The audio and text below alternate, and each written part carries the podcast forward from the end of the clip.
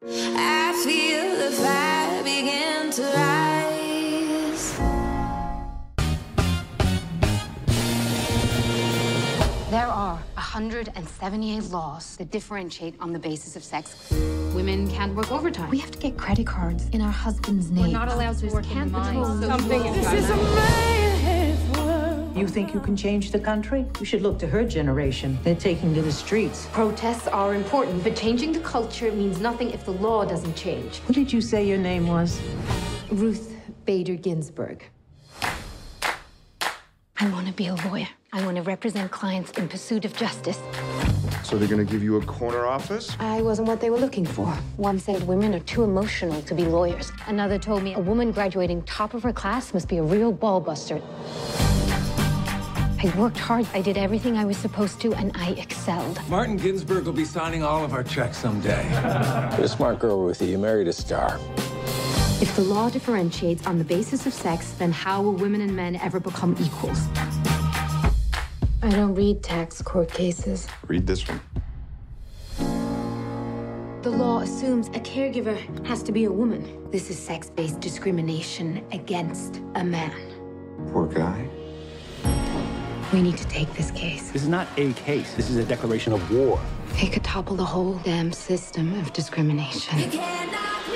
They think gender equality is a civil right. What's at stake is the American family. Let's put this idea to bed once and for all. You will lose. And when you do, you will set the women's movement back 10 years. You don't get to tell me when to quit. I know this case disrupted our lives. Who's it for, if not for me?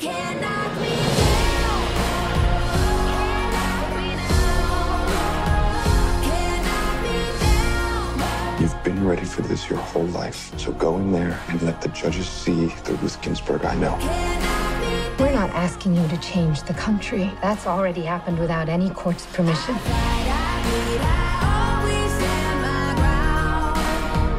The word woman does not appear even once in the U.S. Constitution. Nor does the word freedom. Your Honor.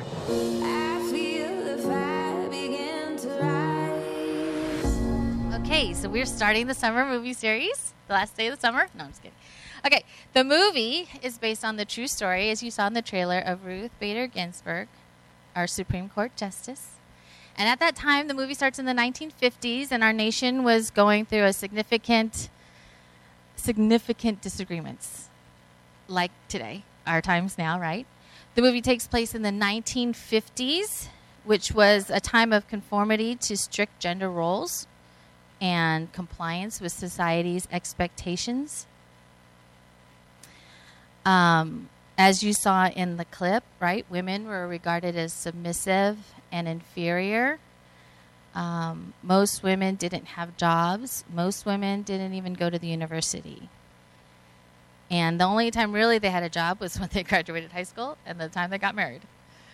And so during the 1960s and the 1970s, there was this radical movement of women that was inspired by the civil civil rights movement. And this women's liberation movement it changed the it, challenged the patriarchy. And so the, it, the issues that they spoke to were the objectification of women, were um, reproductive rights. Does this sound familiar? Um, opportunities for equal employment and equal pay, and the familial roles, just like today. okay, and so there were protests, just like today. And I was reading that there was unfair TV coverage of those protests, which kind of was like today.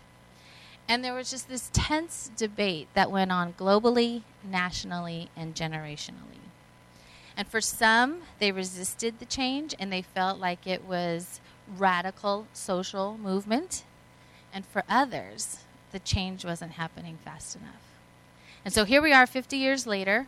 We still are lining up on different sides of the same issues, which is just amazing to me. And relationships are fractured, people are hurt, and Jesus' reputation and his mission suffer for that. So, as followers of Jesus, as Westlight Church, how are we supposed to respond? And so history has a funny way of repeating itself. And so we're going to look at Acts 15 and see what the early church, what happened to them, how did they get to their place, and how did they respond. So if you have your Bibles or if you want to open up your phones to Acts 15, um, at this time Jesus had already returned to heaven and he's with the right hand at the right hand of his Father. The Holy Spirit has been gifted to uh, the world through the Pentecost, and the early church was made up of predominantly Jewish Christians. The Jews, as you remember, as you recall, were the chosen people. They were adherers of the law, and now they're adherers of the law and Jesus. They had their own traditional values and their own traditional beliefs that they grew up that went on for generations and generations. So, what about the people who weren't Jews? Well, in Acts 8, the gospel spread to the Samaritans, and the Samaritans were half Jews and half Gentiles. And then in Acts 10, Peter, the apostle, one of the you know the apostles of, of Jesus, one of his core, he went and he intentionally and specifically shared the gospel with the Gentiles, and many of them came to the faith. And then in Acts 13 and 14, Paul, a former Pharisee, and Barnabas, they go on their missionary journeys and they had a fruitful ministry, and so many Gentiles were coming to the faith. And, and with that, there was serious concern among the Jewish Christians because the way that these, these Gentile Christians were worshiping was a lot different, right? Because they have totally different traditions. They have totally di- they don't know about the law, and then you know the way that they worship God was very different from the way that the Jewish Christians were worshiping God. And so they were really concerned about what is going on. And so the two issues were do Gentiles first have to become Jews before they become Christian? And do Gentiles have to observe the law after they become Christians? So let's look at Acts 15. Um, certain people, the Jewish believers, came down from Judea to Antioch and were teaching the Gentile believers Unless you are circumcised according to the custom taught by Moses, you cannot be saved. So they're teaching them this. And Paul and Barnabas, they don't like it. right? They this brought Paul and Barnabas into sharp dispute and debate with. It was tense. It was crazy. They were like arguing. It was bad. And it was so bad that Paul and Barnabas were appointed, along with some of the other Gentile believers, to go up to Jerusalem to the apostles and el- elders about this question.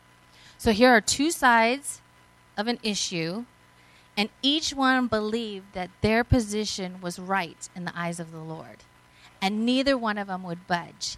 And it got so bad that, like, we need to take this to the elders and the apostles in Jerusalem for some mediation because we cannot do this on our own. We can't solve this on our own. It's just, we're stuck. So then let's continue. When they came to Jerusalem, they, wel- they were welcomed by the church and the apostles and elders to whom they reported everything God had done through them. So, like, this is what's happening at the church of Antioch, this is great. And they were like, oh, that's great, that's great. And then the people are excited. But then some of the believers who belonged to the party of the Pharisees, they stood up and they said, the Gentiles must be circumcised and required to keep the law of Moses. Now, if you were with us, and as we've been studying Luke, we've been kind of, you know, that, that last chapter we did kind of tainted the Pharisees in a not so uh, beautiful light. So let's just try and forget that. and let's just try and give these Pharisees the benefit of the doubt. And let's believe the best about their position, right? Because that's what we try to do with our, our parents, our spouses, our children. Let's just try and like not devalue the Pharisees and not devalue their position. Let's give them the benefit of the doubt. And let's forget that maybe, you know, their strong argument had to do with their fear of losing their power and their privilege let's assume, like, let's just say, you know what? They were worried about the law. They were worried that we were we were starting this going down the slippery slope of compromising the law of Moses. Because circumcision is so important. Circumcision to the Jewish faith is is so important. It matters, okay? In Genesis 17, circum all the Jewish males were to be circumcised, and even their like foreign slaves that they had needed to be circumcised. Like everybody in the household had to be circumcised. It was the sign of God's covenant in their flesh. It meant that it was it, it was to be an everlasting covenant. It was supposed to be forever. In Exodus, one of the circumcised, you know, in Exodus, in the book of Exodus, males had to be circumcised and even again, if you wanted to go to the Passover meal, even if you were like a foreigner, you had to be circumcised. To go to the Passover meal, you had to be circumcised. Like that is what identifies you as God's people. That's what identifies you as, as part of this covenant, this amazing covenant that God had with his people. And so circumcision, it matters. But for the Jewish Christians, they're like, if we say that they don't have to be circumcised, if their argument wins, then what's going to happen next? Are we not going to have Passover anymore? Are we going to, like, what about the temple? Are they going to tear down the temple? Are we going to start eating pork and shrimp? Like, what's going to happen, right? It's just, once you start with one thing, you're just opening Pandora's box. And it was scary and it was valid. And their, their arguments were, were just from the heart, right? That they, they were worried about the law of Moses. And so it appears in Acts 15 that they had that, they scheduled another meeting. And the apostles and the elders they would be the ruling body.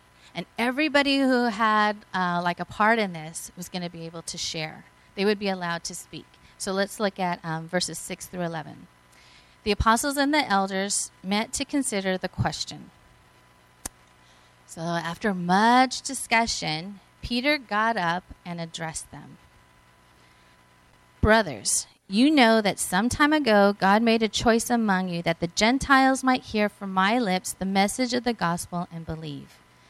God, who knows the heart, showed that he accepted them by giving the Holy Spirit to them, just as he did to us. He didn't discriminate between us and them, for he purified their hearts by faith.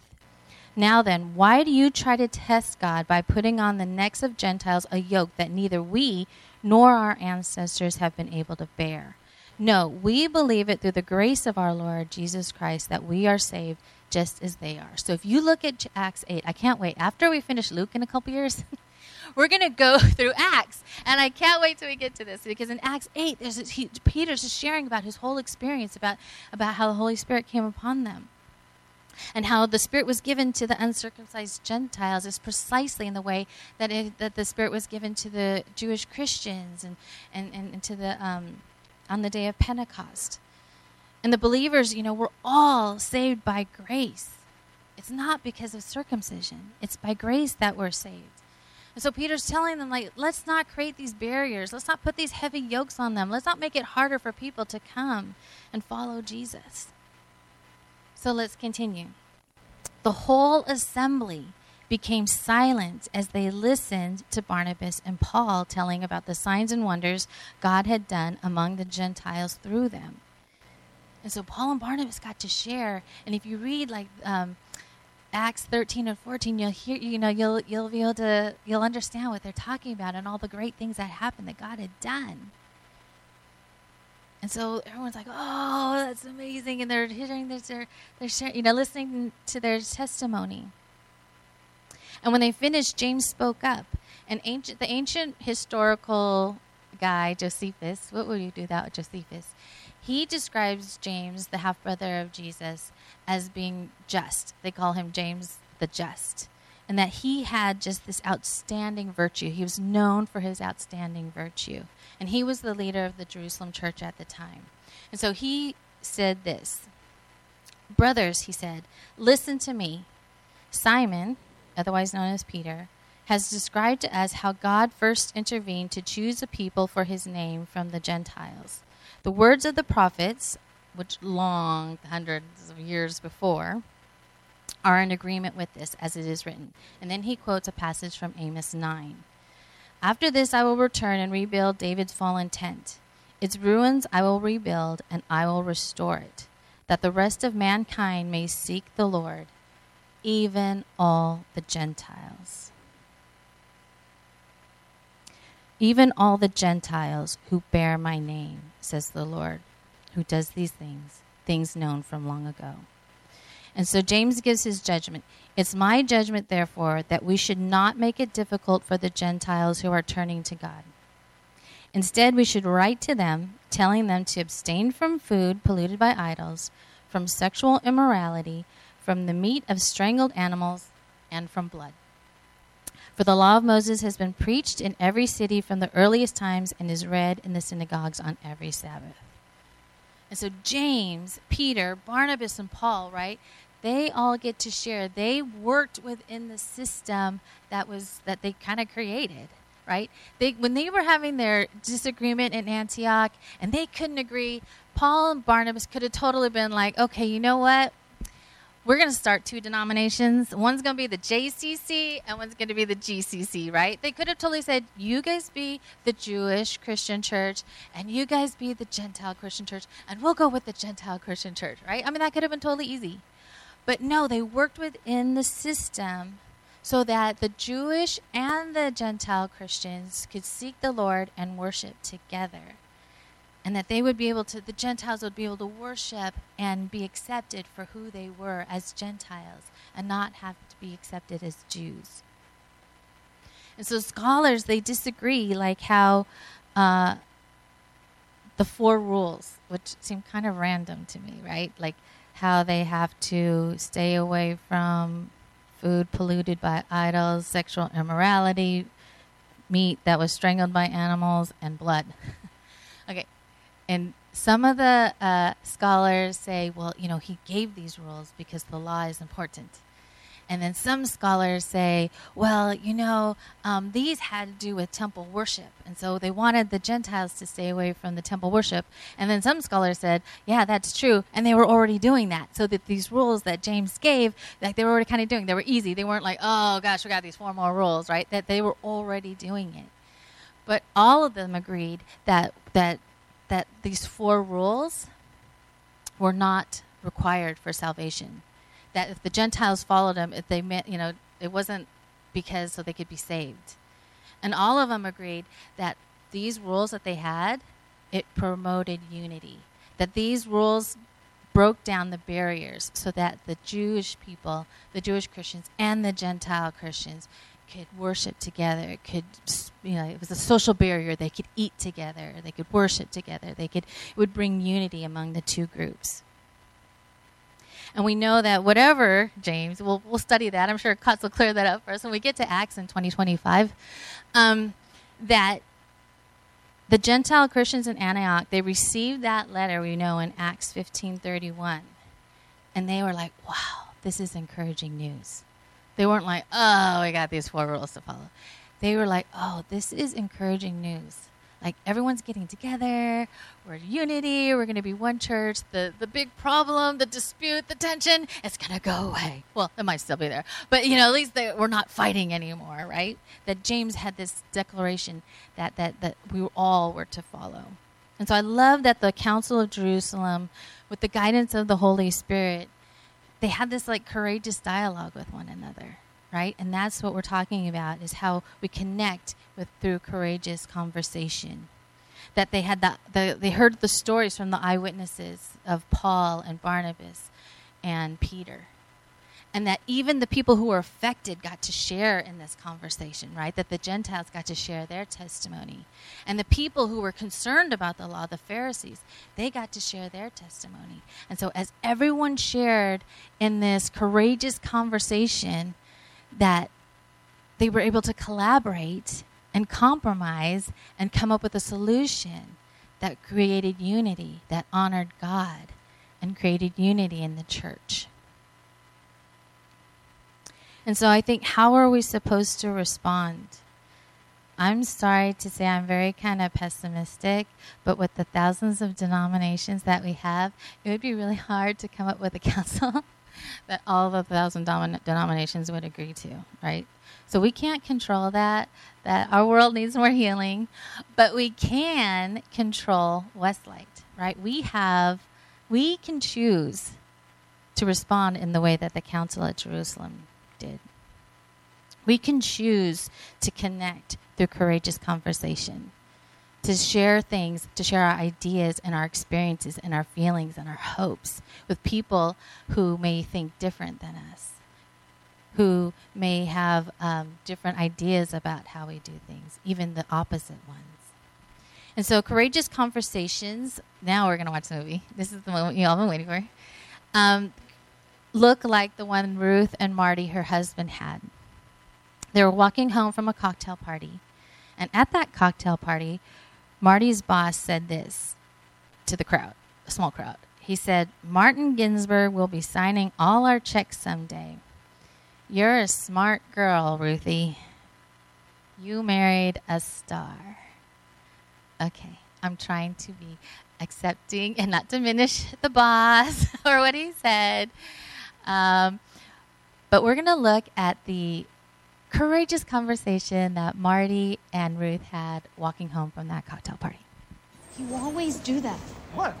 You act like like it doesn't matter. No. But all the little brush offs, the dismissive pats on the head, it, it matters, Marty. Why? You know what you're doing is important, so who cares? Okay, fine. Next time my boss gives me a clumsy compliment, I'll challenge him to a duel. Will that make you happy?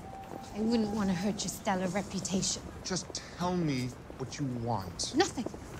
I want nothing. I, I want you to go to work and wow your bosses and clients and be the youngest partner in the history of That's the firm. That's not fair. Then I That's want not you to walk me home. Marty, so I can sit in my corner and write a lesson plan to inspire the next No generation of putting you in the students to go forth and fight for equality. I don't understand why you're acting like that's such a bad thing.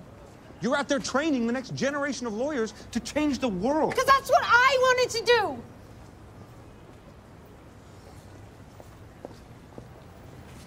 So, courageous conversations, I probably wouldn't start with, you always, blah, blah, blah, blah, blah. Uh, that never, don't always and never, that never goes well. And I love, I feel so bad for Marty because um, when he's like, just tell me what you want me to do. And then she's like, nothing. You know, like we, we've all had those kinds of conversations. But these courageous conversations, you know, that they include sharing our experiences and our feelings and our hopes, even when that person may not understand and they don't even know what we're coming from because they've had different experiences. Or they might even disagree, right? And they, they had to work it out and they had to keep talking about it. And if we if you watch the movie, like you see how they were so for each other. Like like Ruth did, you know, did so much and wanted her husband to succeed. And Marty was the same way. And I think it was in that safe, close relationship that they were able to have these kinds of arguments where they were able to talk and yell at each other and be freely open and honest with one another. Another courageous conversation happened between Ruth and her daughter Jane. And they had a rocky, a rocky relationship. And um, probably like most parents in this room, we get a call from the office at the school that says, Your child didn't show up today. They ditched. And so Ruth confronts uh, Jane and asks her about what happened. I apologize, okay? I want to know where you were. Denise and I went to a rally to hear Gloria Steinem speak. What? Gloria Steinem. She's a writer. She just started her own magazine. She testified in the Senate. Yeah. I know who Gloria Steinem is. What if you got hurt or arrested? Mom, it's a rally, not a riot. Jane, these things can get out of hand. Okay, well, I'm 15 years old and you don't need to control every minute of yes, my life. Yes, I do. That is my job, and your job is to go to school and learn. Gloria says we need to unlearn the status quo. Oh, so you're on a first name basis now? You know what, Mom? If you want to sit around with your students and talk about how it is to be a girl, language. but don't pretend it's a movement, okay? It's not a movement if everyone's just sitting. That's a support group. Jane, that's enough. Okay, so I I bleeped out the swear word because I wanted to make sure I didn't want to offend anyone. And you know, sometimes arguments between mothers and daughters get heated and stuff comes out, words come out that we don't mean. But as a parent and as a Christian, I think sometimes we get hooked on those words and we're like, "Wait a minute." And then we t- go off on a tangent. Why did you say that word? And we get focused on that when really we need to be focused on like what why is she upset? What is going on underneath? and like let's let's let's bleep that out in our own minds and let's just focus on what is going on what's underneath. Let's try and understand their argument and what they're um, what they're so upset about. Um, because these kinds of conversations, if you, um, this is not just in the movie, but in real life, when we have these courageous conversations, they help shape our understanding. It's like we know what we know, but when we have these conversations, it kind of opens up our minds and helps us to understand like there's a bigger there's there's other views and it helps not even if we don't even have to change our minds, but it helps us to see things different. It helps us to see and view the world differently. And so if we have these courageous conversations, it helps us to understand what we believe and what we understand, but it also helps us to understand what other person's beliefs are and their perspective. And we see this in the movie. Like both of these conversations really impacted the way that Ruth presented in her final statement to the to the judges, right? Like if you saw the movie in the beginning when she was doing the mock court, it was like her arguments were all muddled. It wasn't like clear. But then, as she had these courageous conversations with um, all, I couldn't show them all to you, but well, you know, especially with Marty and with Jane, that they really helped shape her argument. They really helped her understand what she believes in, and helped her understand what where the judge's perspective was coming from, right? Because they were men and they didn't know her experience, and they can't know her experience because they are men. And they, um, so we're going to show. Um, we're going to show the final scene, and um, it's five minutes long, so this would be a great time for you to eat and finish your popcorn.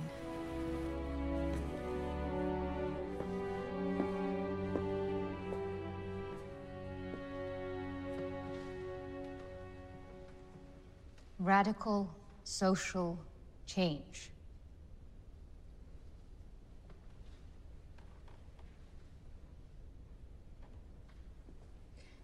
When I was in law school, there was no women's bathroom.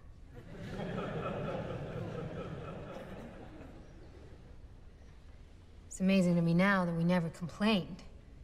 Not because we were timid, we were just astounded to be in law school at all.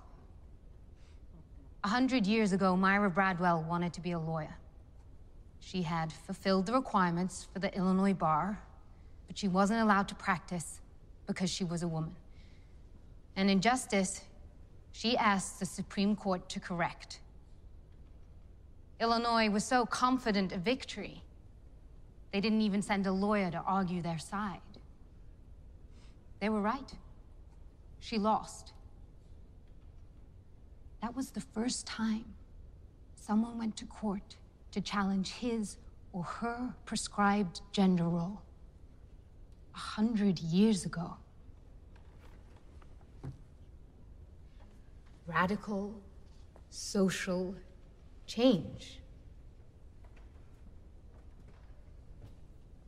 65 years ago, when women in Oregon wanted to work overtime and make more money as men could, the court looked to the precedent in Bradwell and said no.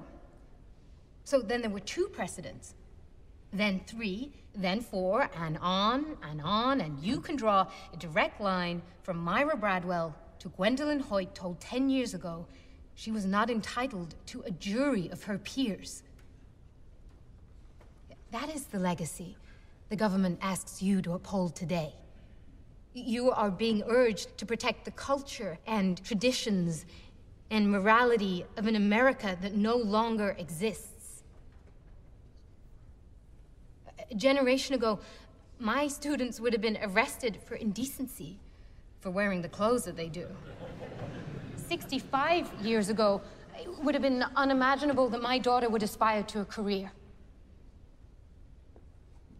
And a hundred years ago, I would not have the right to stand before you.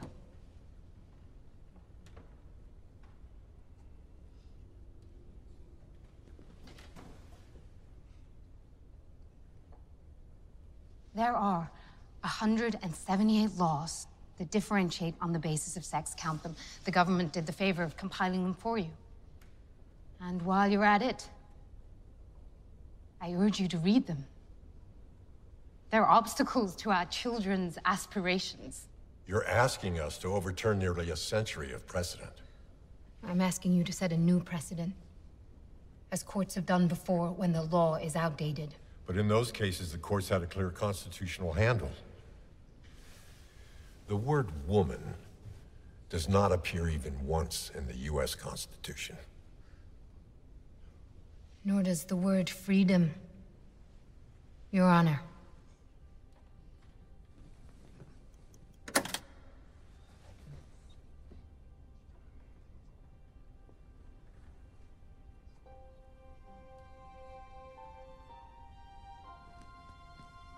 Go on, Professor Ginsburg.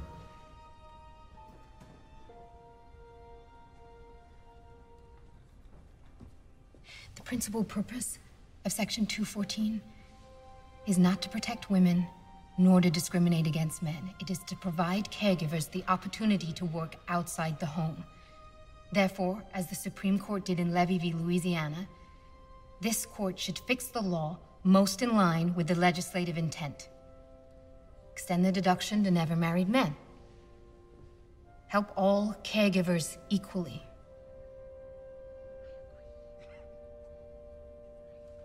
Charles Moritz was well raised to be the sort of man we should all hope our sons will become. Charlie deserves our admiration.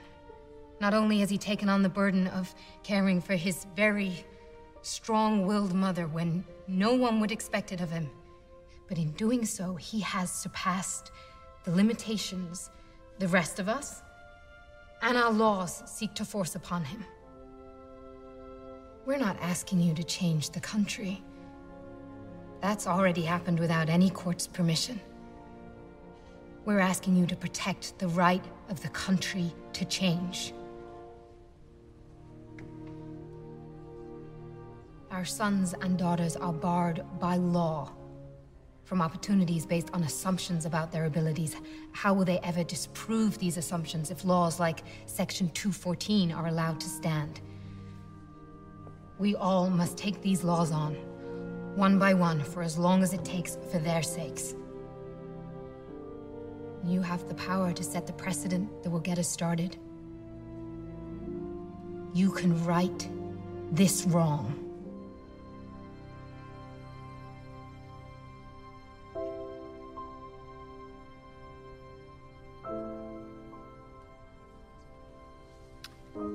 Rest our case on our briefs and argument and ask that you reverse the tax court's decision.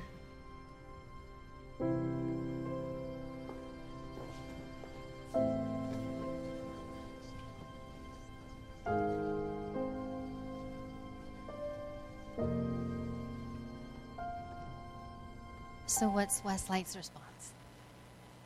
People are lining up on different sides of the same issues.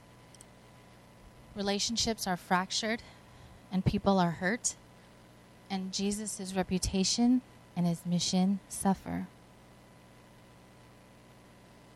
We can't control the world, but we can control us. So I'm encouraging us to start with us. We all don't agree on every issue. We all believe that we might be right in the eye of God. But we need to start with us and engage in courageous conversation. So, if I were to paint a picture of what experiencing heaven together looks like for us, it would be for us connecting through courageous conversation in relationship with one another, sharing our hopes and our experiences and our feelings with one another without diminishing the person that is disagreeing with us or diminishing their argument, which, as we know, is easier said than done. It's it's in this space that we can agree to disagree, but not like you go to your place and I'll go to my place. But if we can agree to disagree on these these issues that maybe are are important, but the greater importance is love, that we honor God with the way that we love one another.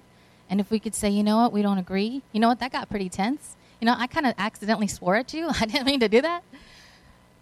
But if we could say, you know what, we want to honor God with our love and we're going to stay in relationship with one another. We are going to, you know, we may not work this out, but we are not going to leave we're not going to leave this church. We're not going to leave and move away or whatever. That we are going to be committed to one another because of our love for God and our love for His reputation and His mission.